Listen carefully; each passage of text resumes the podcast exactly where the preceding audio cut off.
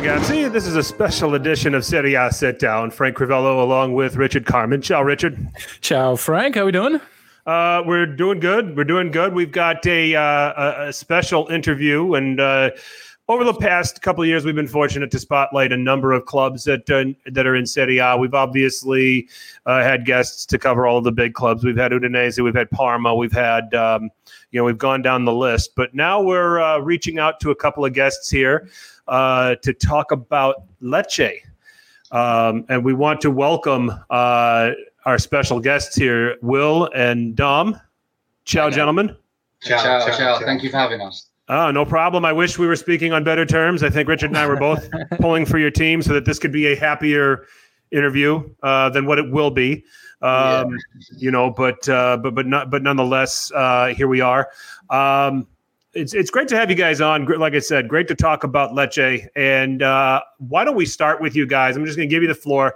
Talk about how this passion for this club started for you guys. Well, really, it was by a complete chance, by accident. Probably 13 or 14 years ago, my cousin and I were just chilling, playing maybe PlayStation 2 at that point. And we didn't know what team to be. He's a Watford fan and I'm Arsenal. And we just scrolled through some of the leagues and just picked a team that neither of us had heard of.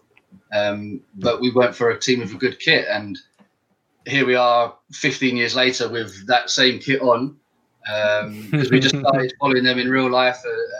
And at the time they're in Serie A, and then they've stuck around, and I've dragged other people down with me to support them as well. So we've got quite a significant actually fan base here in London, which I know the people from Lecce would have had no clue about. They're probably more aware of us now, but there's quite a few of us, and there's some Lecce residents that have settled in London that we're good friends with as well, and just we've been accepted as non-Italians, non-speaking Italians, just two East London guys.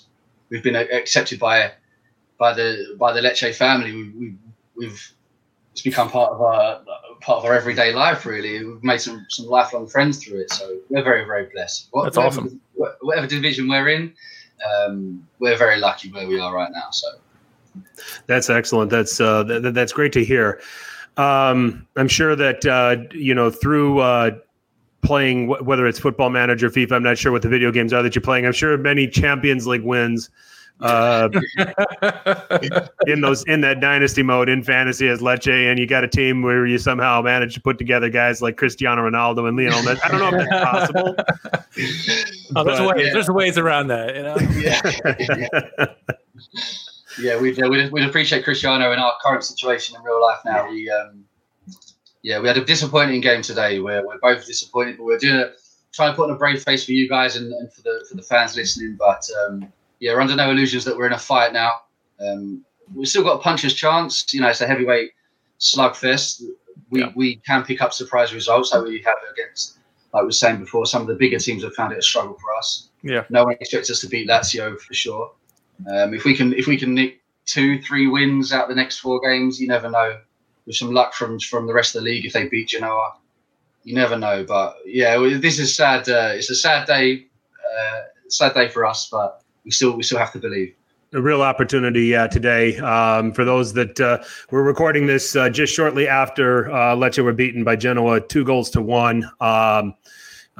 A opening goal from Antonio Sanabria in the 7th minute. A unfortunate penalty missed by Marco Mancosu just before halftime, but Mancosu would make amends, scoring in the 60th minute before just a very unfortunate own goal on Gabriel.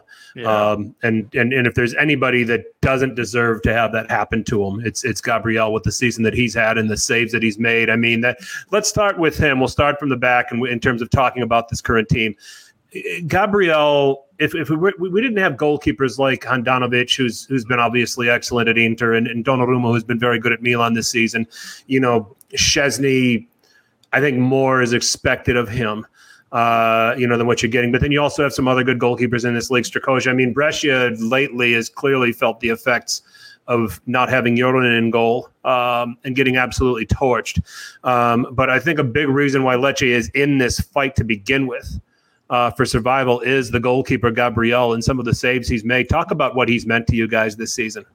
Well, I think as well, if you look at that Lazio game where we beat Lazio, yep. I mean, we were talking about it when we were watching it, saying, you know, Gabriel kind of kicked the ball out and, he, you know, and his distribution yep. can be really poor at times.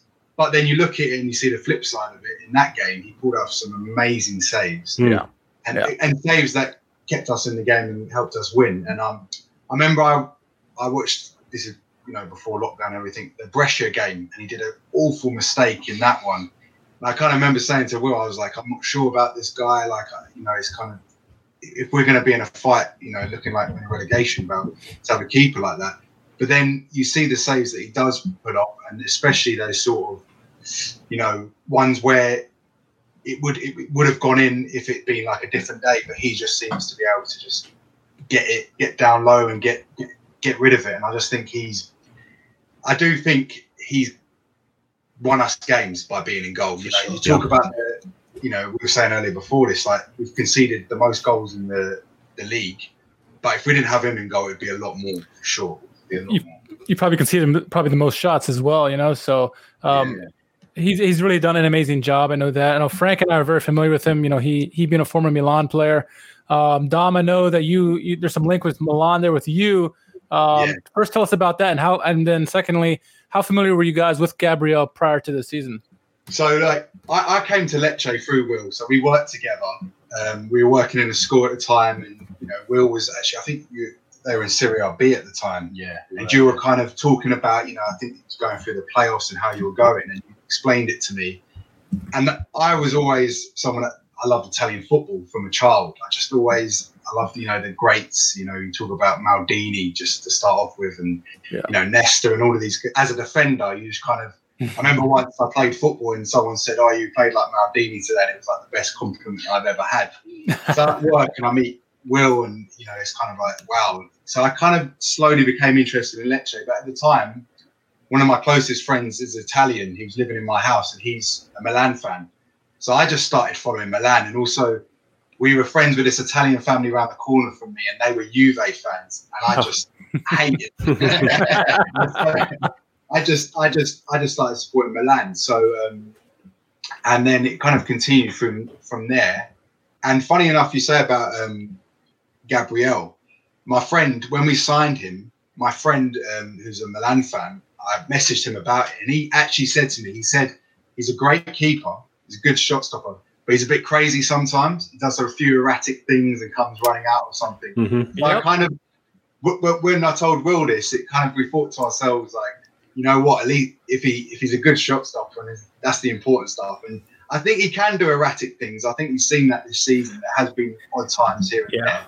But I think, like I was saying before, like, you know, he's shot stopping and, you know, and even sometimes when we have played, I mean, what was it? The Napoli game where we beat them 3-2, yeah. One of the guys, it started from him. Yeah. Every player had a touch of the ball, didn't they? Yeah. So, it's like PlayStation. Yeah. So you think he is a good keeper on the ball and, you know, you kind of, you look at now and everyone's playing out from the back and it's cost us this season for sure. That kind of tactic, but we've kept with it and it sometimes it's paid off and I think to have a keeper that can distribute well, I think is very important.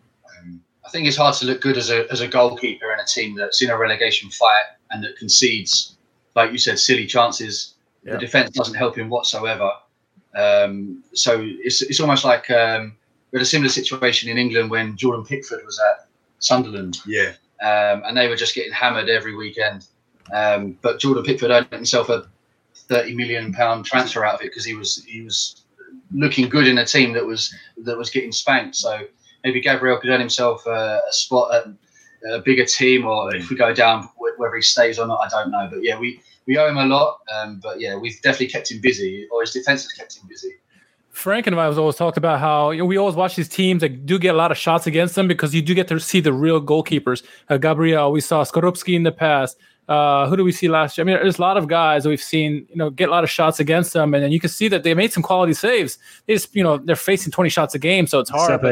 Sepe, yeah, Sepe is another one. So we've seen this a lot. We noticed this with Gabriel. He's been like one of the best players on that team, and you know, a lot of results, positive results, were because of him for sure, Frank. Yeah. Yep. So. Agreed. You know, and moving a little further up the pitch, when you look at this setup under Liverani.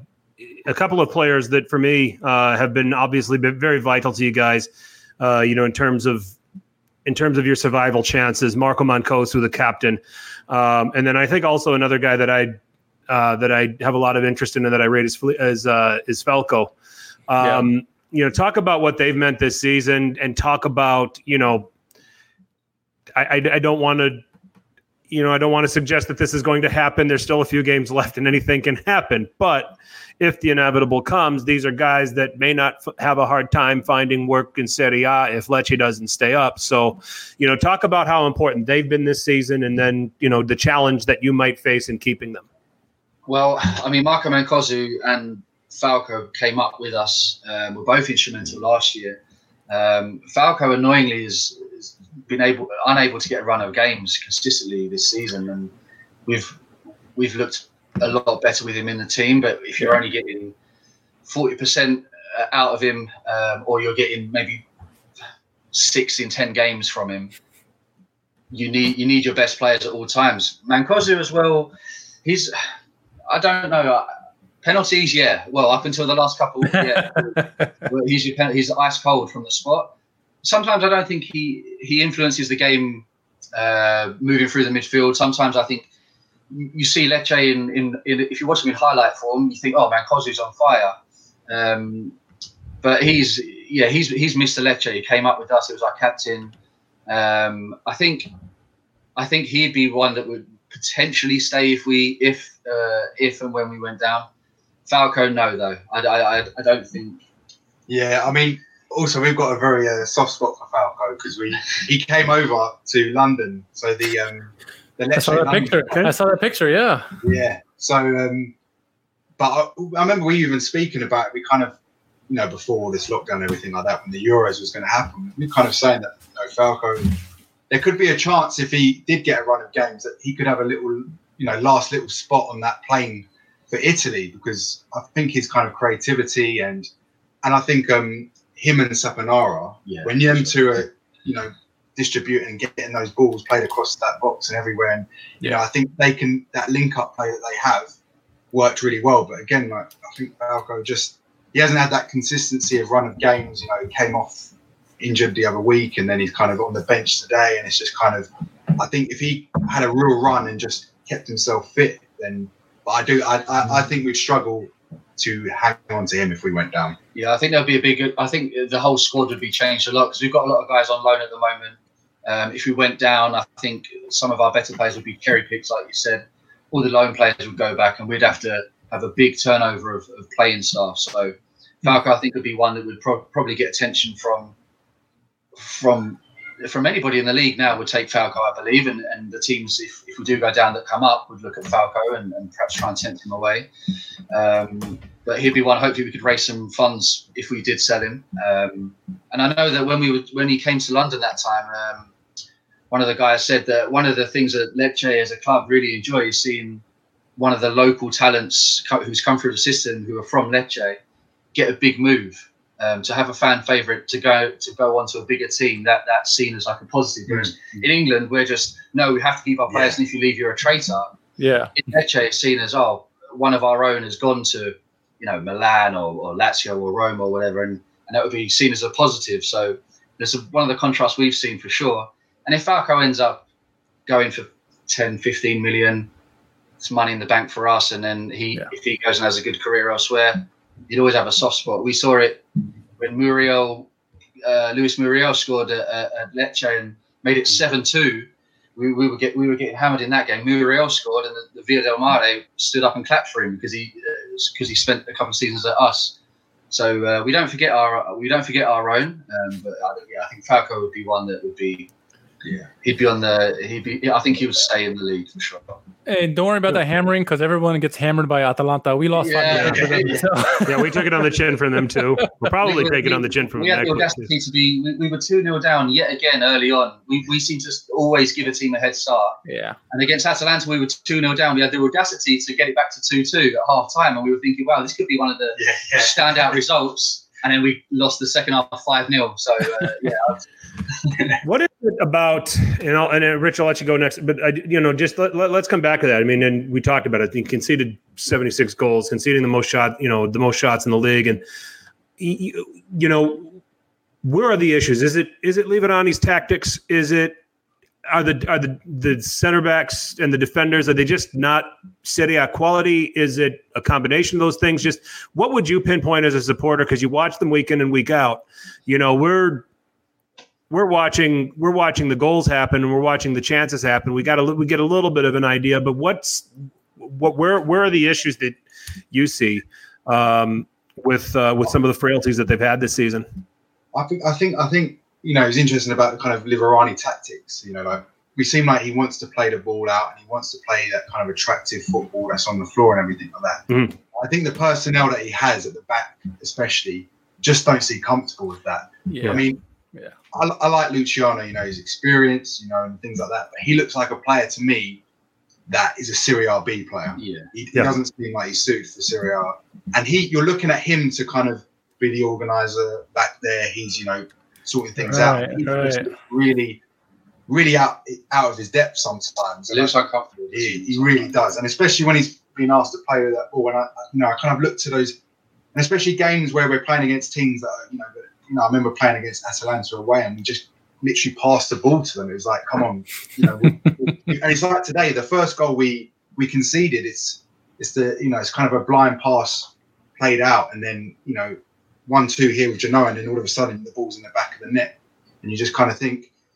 I think it's a combination of things, but I think what I do like is that Liverani's kept to his tactics, and he's changed it up sometimes. Like when we played Inter at home, went to three at the back, and then he's played it around a bit, but he still keeps to that. And I think what I like about Lecce is that the players still believe in him, and they kind of sometimes it looks like. Like the Fiorentina game, it was kind of the players let him down that day. Yeah. It wasn't kind of, he'd got the tactics wrong and he'd set up wrong. It's just the players. And I think that's been the case sometimes this season. They just, especially, like we were saying before, we didn't address in January the defence that well, did we? I think that's the most frustrating thing. Although, obviously, we're punching above our weight to be where we are. We've done 2 consecutive promotions and we've still got the resemblance of a Serie C squad. Okay. To be punching above our weight and to have 4 games left and for still to be in with a shout, we'd have taken at the start of the season. But what we were saying before, at January, at the halfway stage, we had outscored the whole of the bottom half of the table, but we'd conceded the most out of everybody. Mm-hmm. And we bought attacking players in January. Barak and Saponara, for example, and we didn't address the defence, and then we got Paz from I think Bologna, but he's not going to shore up a defence that's conceding, like you said, 20, 30 shots a game. Yeah, I think Donati's a very, very good right back, but he was a free transfer that we got towards the middle of the season, so he wasn't up to game speed. It's not easy being a Lecce fan. I think we've kept 3 clean sheets all season. Gabriel does his best, but we've just got some players that are being asked to do things that I don't think they're capable of doing. I think that's one of the things that people admire so much about Lecce, especially neutral fans, is that most teams when they get promoted to Serie A, they get in this defensive shell and they just try to play 11 behind the ball and try to squeak it through Serie A. Lecce is like, nah, we're just gonna play our game, play attacking, attractive football, and see what happens. And I think that's what attracts a lot of neutral fans, because they're like, obviously the kids and the home crowd, it helps too. But watching a team that actually looks like they're trying out there, and instead of trying to play Mourinho style football, it's appealing to watch. I know that, and kind of going back to this, to the Falco. Why is it? Because every game that we've watched, we cover Lecce quite a lot, and every time Lecce does well, it seems to be, you know, Falco's the one, you know, pressing the ball around, spreading the ball around. Yeah. And so you're saying he's only getting the ball or getting in the game like 40% of the time. Why is it? Is this Liverani's not liking him, or what's the reason there?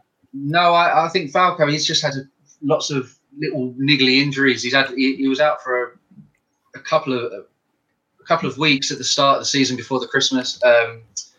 Where we were just getting a few run of games. I remember we beat Spal away and we got a couple of other good results at home, picking up points, and Falco was instrumental in that. He got an injury, he came back, he picked up another one where he plays a half here and there. If he was fit, Liverani would play him 100%. He's okay. Like you said, he's one of the standout players.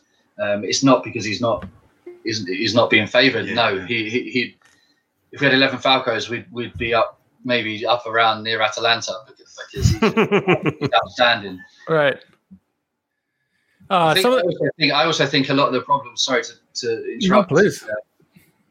The attack is toothless at times. I know he does get a goal now and then, but I think Babacar was make or break. We were either going to sink or swim with him.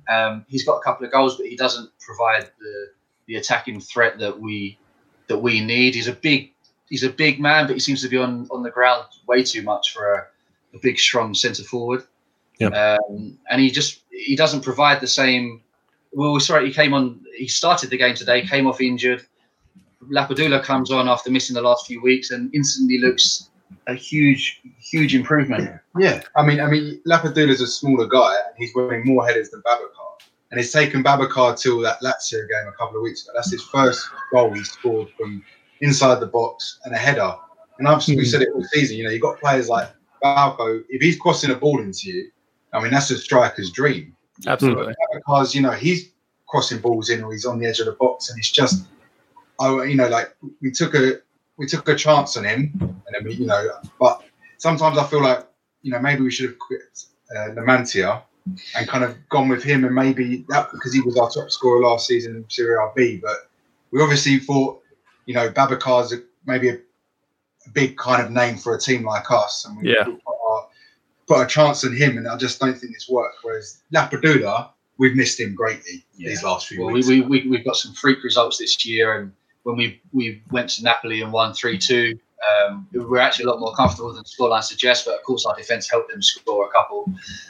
But Lapadula got two that day, and I just think back to games like that. And if that had been Babacar, I just don't think we would have put those chances away. He just he gives you like we said before, he gives you a knockout punch, an option. Right. Lapadula. Yeah.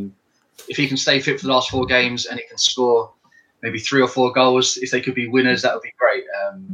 But yeah, with Saponara and Barak, Mancosu and Falco, if they haven't got somebody further forward to hold the ball up or to be a target man or to be a focal point for them to run off, they can be dealt with by the opposition. I think that's what we've been found out a little bit this year.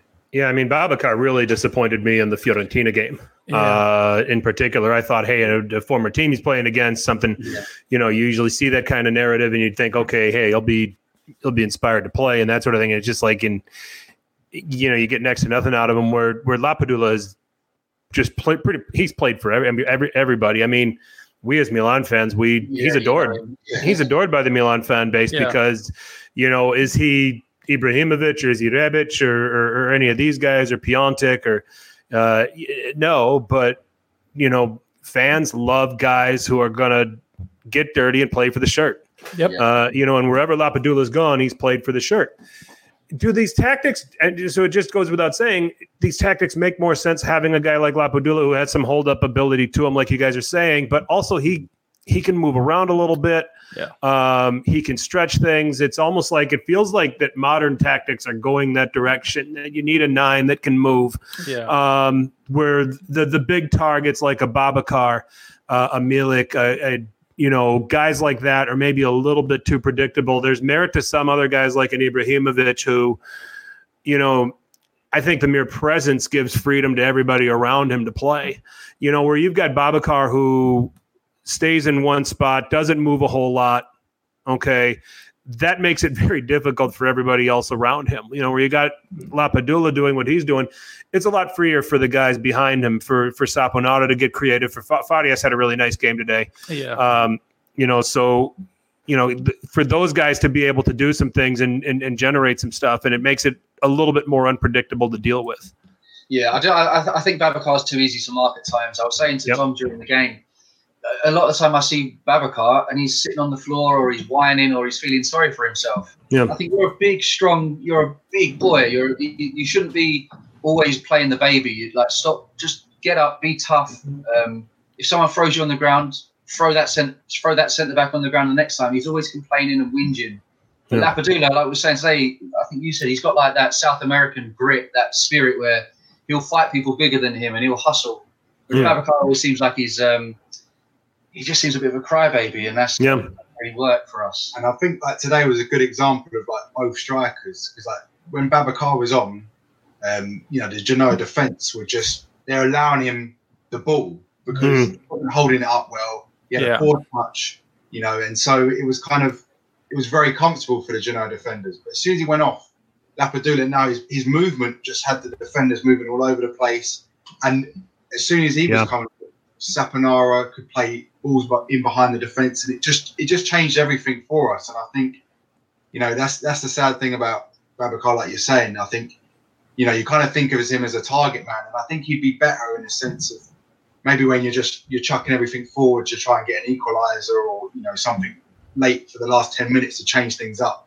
But having to start him on so many occasions and he just hasn't performed, and, you know, that's your guy who's leading your attack. Yeah.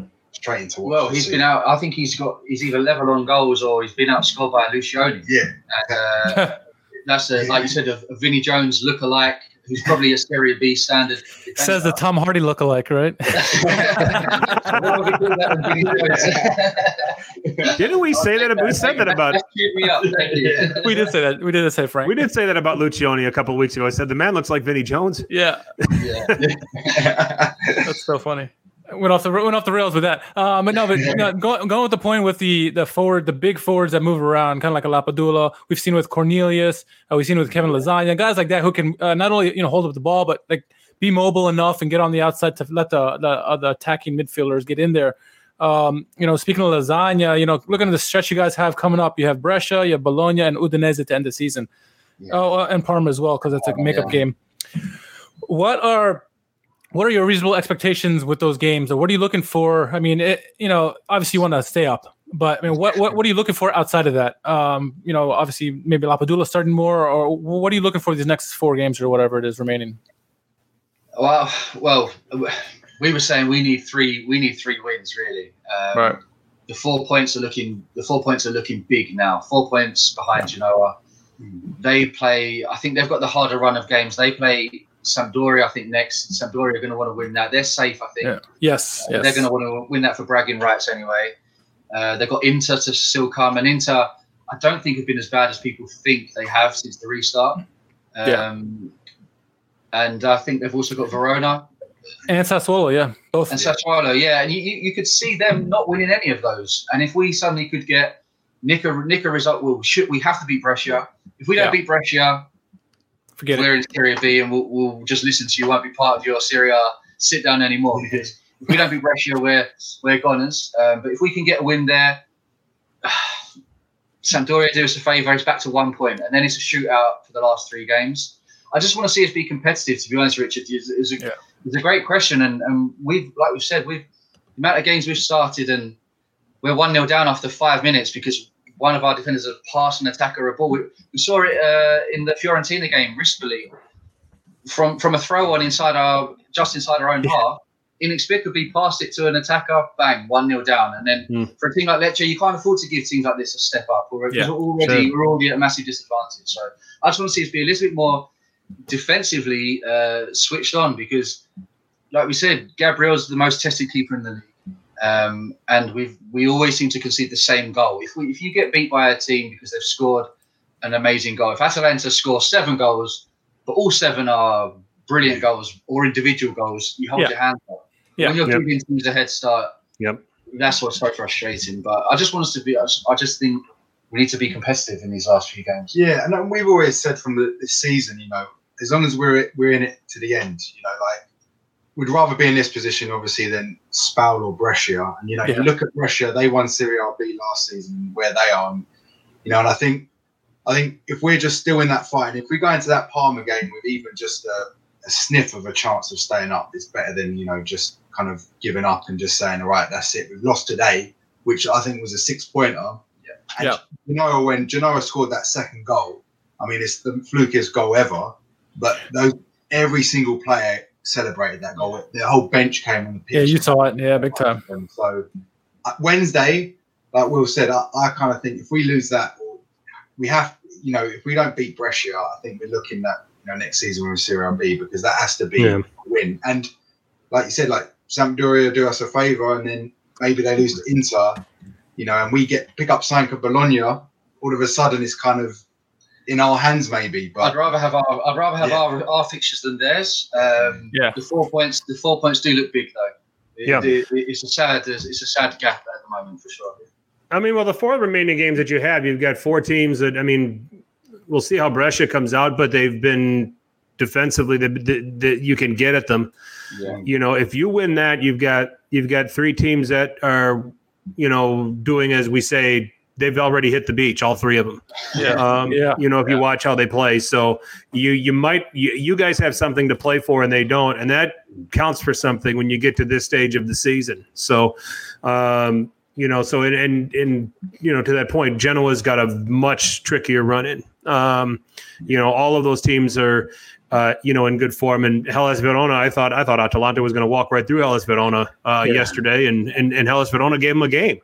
Yeah. So you know they came up for the playoffs. It was been one of the standout. Obviously, they're not the most attractive team to watch, but they've been one of the standout teams this year in terms of stingy defense. Yeah, but they're terrible to watch. I think they'll get a goal and they'll frustrate you and get a set piece. Yep.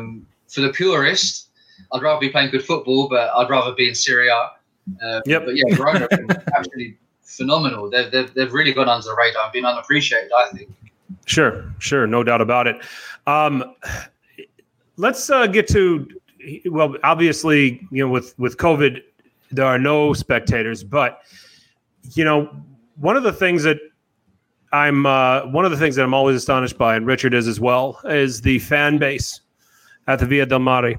And Lecce their average home attendance this season was 8th out of the 20 teams prior to going to no fans, 23,458, and it's consistent. It's not like they just completely overpacked the stadium for Juve or for Milan or any of that. Their lowest attended game was just over 21,000. Their highest attended game is 26,591. So you have a consistent, loyal fan base and following. You know, It's one of those that it's, you know, I'm trying to get my head around how that's so. I mean, not because, you know, their Serie A team. Is it the region? You know, and don't take my question the wrong way. You know, is there nothing else to do? Because I mean, I live in Wisconsin, which the whole state's a suburb of Chicago. And 2 hours north of us is a town called Green Bay, where the Green Bay Packers play. And I can promise you that is the only thing to do up there, or just about. So that team is, in their worst years, that stadium is sold out. Yeah. So I'm curious. It has me curious to, you know, how this has come about and how Lecce has such a strong fan base and such a strong attendance at their home games. And you both have been there, right? Or just you, Will? Both? No, but yeah, Dom came as well. Right, so you guys have first-hand experience of why the fans go there. Well, I mean, it was like you said, it's been nearly a decade and a half in the making for myself, having seen the stadium on Football Manager and FIFA and all these other things, and then when we stepped off the bus and saw it in real life, it was amazing to see. But like you said, the fans are just fanatical. There's not a lot to do in Lecce. It's a small city. It's a one club city, though, and that obviously counts for a lot, because if you like football and you're from Lecce or the surrounding region, you're certainly not going to go to Bari or any of these other horrendous clubs like this. And yeah, the stadium is capped as well. It holds over 30,000 and it's capped. So if they were to sell it at capacity, I have no doubt it would be full every single home game. And like you said, when we went to the Spal game, it was an important game, but it wasn't against a glamorous team. And it was really, really busy. And it was just a cauldron of noise and excitement. Salento as a place is beautiful. If you want to go to, a nice little untouched area of Italy, Salento is overlooked. It's an amazing place. So you could be by the beach, but there's not a lot else to do. And I think as well though, like with Lecce, I think as a people they are so welcoming and warm. Yeah. I mean, you know, we went to the Milan game at the San Siro, and Will was up in the away end. I was actually in the Milan end. Unfortunately, Milan weren't singing that day on protest. So I was a bit disappointed coming all this way and not having them sing. But I mean, you met someone in front of you, and then this person, you know, he went to the Lecce game. You know, he could barely speak English, but him and his partner and, you know, all these other friends took me and Will out for dinner after the Lecce game. Yeah. We didn't pay for anything. You know, they took us around the town, and I think that's kind of built into the club as well as a whole. That's good. The club is a very kind of family orientated, you know, it's kind of, you know, it's about a welcoming club. And I mean, even after the game, someone got us in to meet the players. Yeah, we were very lucky. We've been treated so well. I mean, I think there's an expectation of from English, perhaps fans thinking about the continent, the football that's played there, and You do see the bad side of Italian football at times with, you know, unsavoury fans' actions and chants and things like that. But you don't obviously see the side that we've seen from a small southern team like Lecce. And we thought, part of us was thinking, are we going to be accepted? We don't speak Italian. We stick out like a sore thumb. We clearly don't look Italian, covered in tattoos. You know.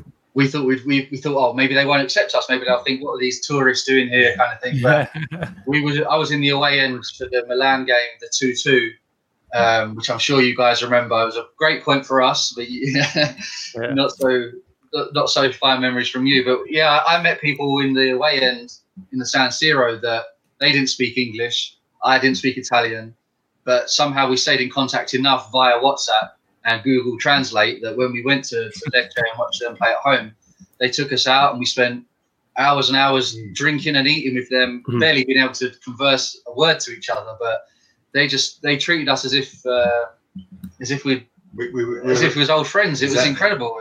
Yeah. And I think that's ingrained within the club. And like Dom said, we've had some tough times as well. Obviously, we went down to Serie C through mismanagement and things like that. So we've had some tough times. So I think we're a close-knit fan base and a club that looks after their own. Hence why if Falco and these homegrown players do move on, they go with our best wishes. So whatever happens, we will have a club, because I think we have a productive chairman, a progressive chairman. We don't have any debts. Which That's is good. Why, annoyingly, we would like to have probably overspent in January and bought in some players. But if it didn't work out and we'd forked out €10 million on players, then you're taking that to Serie B. And we know that we'll have a club, and we know that we'll always sell out.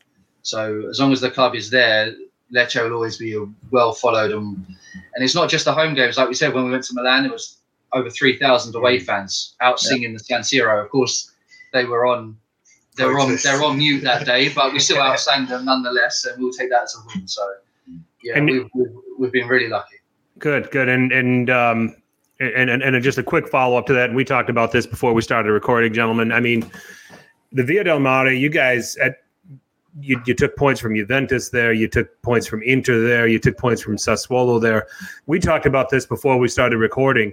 You know, since the return with no fans, it's very, very easy to say that you guys are probably one of three teams. I think that's one of three places for sure. One of the top three places, maybe the place that is suffering the most from not having that fan atmosphere there. Yeah. Yeah, no, for sure. And I think you look at that game, that Sampdoria game that we lost, the 2-1, and that was, at the time, it was a very important game. They were close to that bottom three. Mm-hmm. And I do think that if you had the fans there and you had that kind of atmosphere, it might have been a different game. And I think the players enjoy playing at home. The kind of the ultras end. It's constant throughout the game. It's just constant. It's ridiculous, I think another thing that I've kind of found as well. I mean, Will, you follow it more on Instagram and places like this, but they can be so positive. Lecce fans, we both here support Arsenal as our kind of English team. And you can be so negative, you're so critical of players. They have one bad game and you say get rid of them and get them out. And I found that Lecce just have such a positive mindset with the players, and I think the players feel that, and they feel that they're wanted there. And I do think the kind of empty stadium, especially for important games that we've had of these last couple of weeks, is affecting the players. And I think even away, because of that big people that come. Mm. It's it helps. I mean, like I said, when we went to the San Siro and I saw those Lecce fans down the other end, it's kind of when that equaliser went in to make it 2-2, like the sound that came from there was just it was deafening. And you just think you see like a game today, maybe that would have had an effect as well, like if we had. But I think if we had the fans there, then maybe one or two results that we've had at home this time maybe would have been different. But sure, we'll see. Sure. That's the one thing we all four have in common is we all been to San Siro. So hey, there's that, right? This is brilliant, guys. One last thing you want to say to the people listening about you guys, not only being Londoners and supporting Lecce, but just being Lecce fans in general. Anything?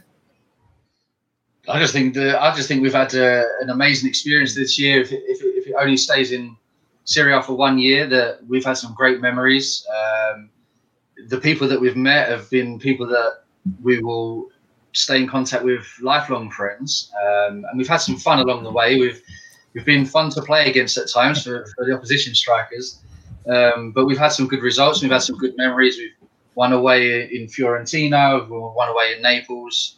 We've got good results against other big teams, like you've said, Milan, Inter, Juve, to mention a couple. And whatever happens, we'll always have a Lecce fan base here in London. Whether that many people in Lecce are aware of how much they're loved here, I don't actually know. I couldn't tell them anyway, even if they could hear me. But we're very lucky. We're very blessed, obviously, to be on your show as well. We've been in contact throughout the season, and we've had a blast. So whatever happens, we've given a good account of ourselves. The Instagram started off as a bit of a mess around, really. We treated it as just making silly posts. We don't use Photoshop or anything. We just create things on our phones, and just made the right post at the right time. And all of a sudden, you're at 5,000 followers, and we're like, oh no, we feel like we have responsibility now. And it started up as a bit of a joke around, but we'll stay with the team no matter what, no matter where we end up, and we'll always carry on listening to you guys, even if we're not in the league. Don't worry. We appreciate that. We do appreciate it.